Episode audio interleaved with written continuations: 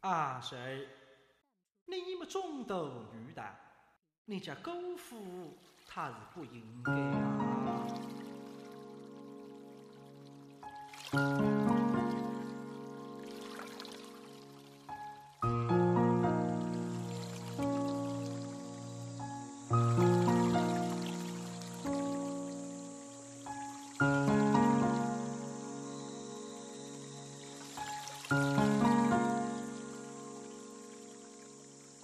好，什么都知道一点，生活才能更美好一点。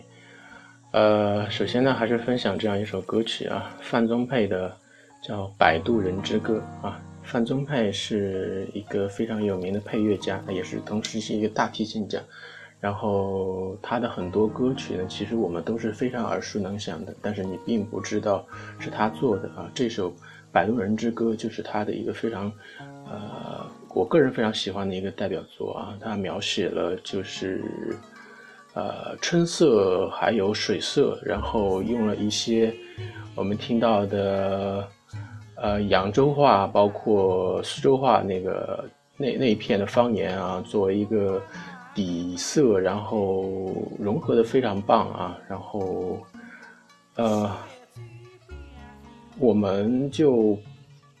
尝试着在这样一个简单的背景音乐下去录这一期节目啊，如果效果好的话，以后还会接着这样做，因为总感觉我的节目是不是有点单调了啊？所以加入一点点这种背景音乐啊，当然不会呃很吵，因为所有的都会是一种非常轻、非常淡的背景音乐啊，然后音量也会尽量调小啊。然后今天咱们要谈一个什么话题呢？就是为什么，呃，我们现在这个女权啊，又重新应该被我们认识，就是中国女权到底有没有得到改善这样一个话题啊？其实中国的女性地位已经有得以很大提高了，以至于我们现在有很多的。呃，言论甚至在网上出现了对应直男癌的，我们叫做直女癌，对吧？然而，这只是一个表面现象啊，你不能以这样一个表面现象去代表所有中国的一切，因为中国一直以来就是一个，呃，我们叫农村与城市的二元化的一个社会，而且，呃。还是一个几个中心城市的后现代社会与其他偏远城市的一个，呃，可以说是前现代社会的一个对立的状态。所以，掌握话语权的应该是处在中心城市的这样一个人群啊。这样的人往往是有这样的特点，比如说，首先是高知，然后呢是高收入，而且。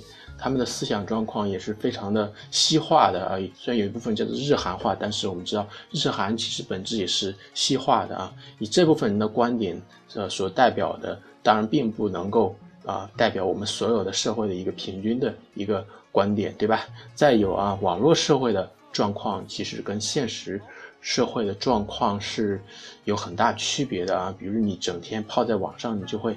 发现有一种错觉，甚至一种幻觉，那就是什么呢？我们这个社会已经成为了一个女权所主导的社会啊！因为你无论到所有地方，不管是微博哈，微也是淘宝啊，什么各种社区啊，下面留言的很多都是女性啊啊！这当然是跟男女这样一个呃。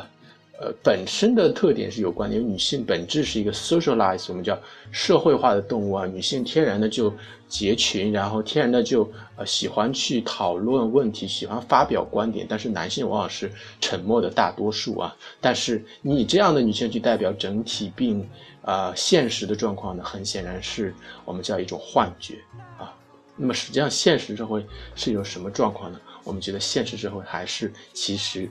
是一个男性主导的男权社会，我们就且不说啊，政治家啊，很多的企业家、科学家所代表的这种精英人群啊啊，大部分还都是男性，偶尔出现一两个女性呢，我们就觉得非常的特例啊，甚至女博士我们都要管她叫做第三类人。然后出现一两个女的企业家、政治家，我们把管她叫做女强人，不把她跨在女人里面。所以这样一种突兀的状态，女性在这种群体的突兀状态，体现了她们是一个非常少的受歧视的群体啊。那么很多的正常的我们认为的现象呢，其实啊也是反映了我们社会女权的现状。比如说我们社会的就业的歧视啊，并没有很多人能够产生重视，就反映了女性的地位其实并不是很高啊。我们所谓的物化女性啊，男性审美是大行其道。前几年出现的我们呃。比较的一个以李宇春为代表的中性化的审美，其实是一个我们讲叫一股清流。为什么呢？因为它代表的是女性真正开始呃反映了自己的呃喜好，不再是男性的一个玩物，而她呃开始更加的自由，更加的自主。但是最近的这样一个风潮呢，又会很。呃，回到那种大胸、大屁股、大长腿这样一个状态里面去，对吧？呃，不可否认，我们这样一个呃审美观实际上是欧美跟日韩这样的人去呃引领的。但是你比如说举例子啊，最近叫《维多利亚秘密》的一个走秀非常火，对吧？那么我们想一下，《维多利亚秘密》是一个什么样的？呃，代表了什么样的意义呢？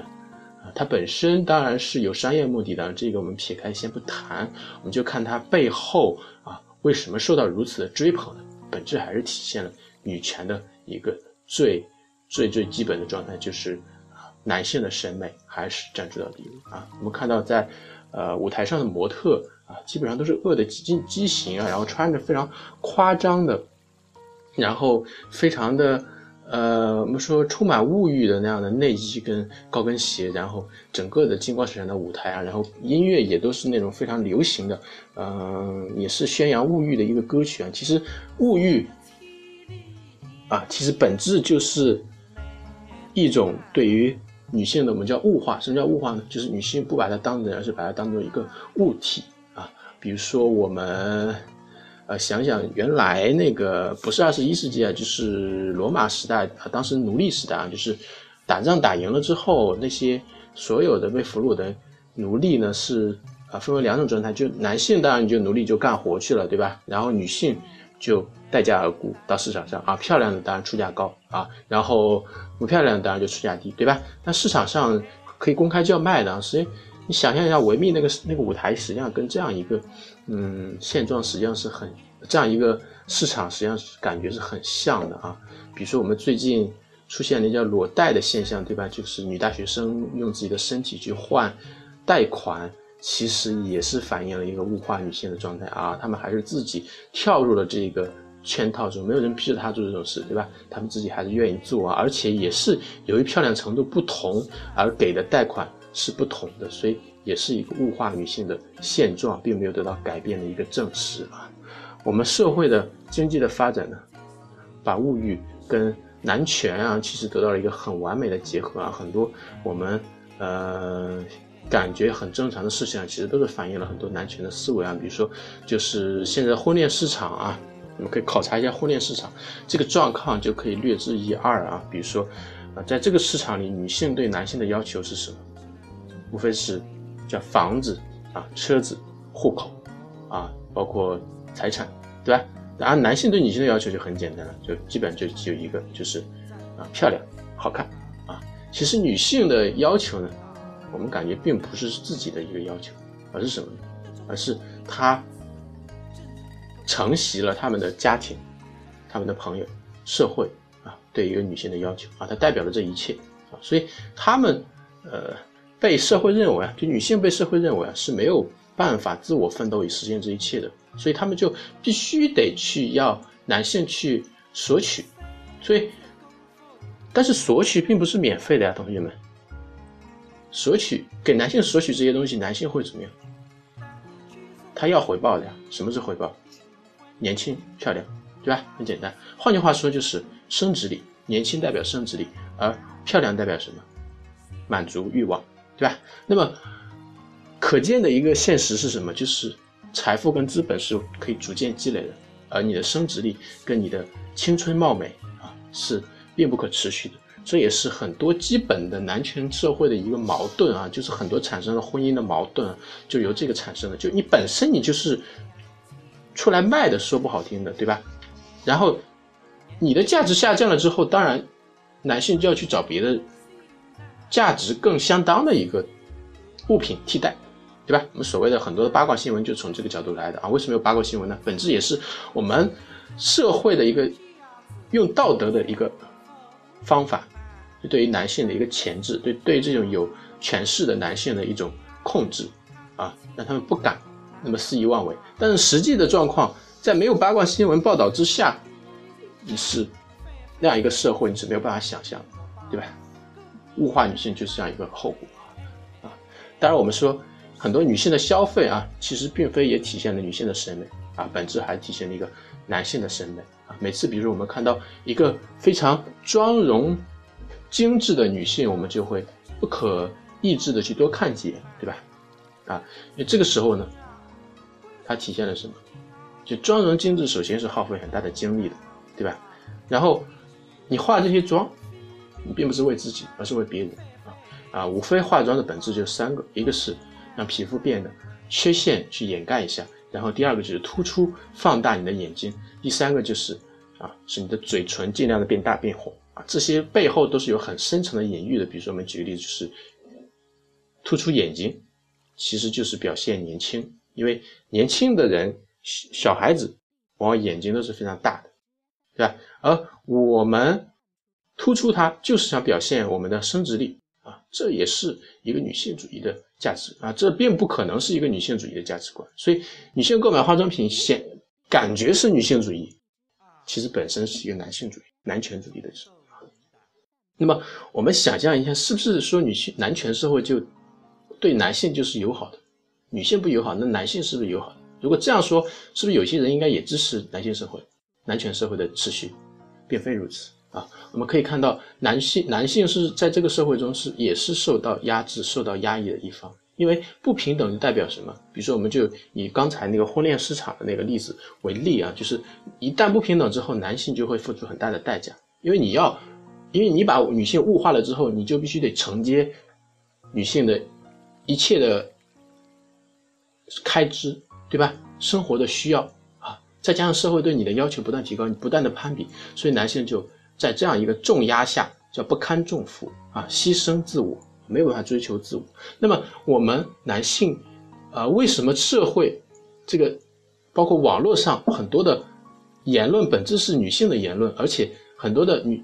经济包括网络购物，本质是女性的经济，因为男性受到社会的规则、受到社会的限制是非常大的、非常重的啊，他是不被允许去释放自己的，所以你经常能看到男男性啊就借酒浇愁啊，而女性不用，为什么？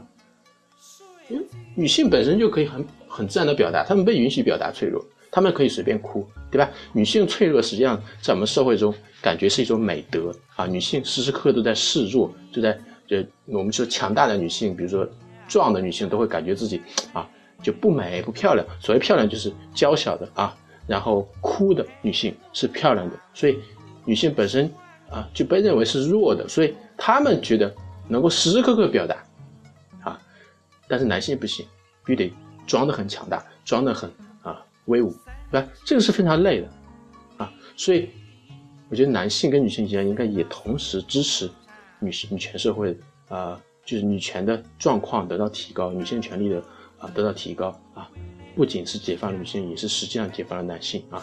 关于女性这个话题呢，我们可能还会再讨论几期啊，因为这个是非常重要的一个话题，也是我非常关心的一个话题，所以，呃，但是今天呢，我们就讨论到这里啊，呃，什么都知道一点，生活才能更美好一点，我们。下一集，再见。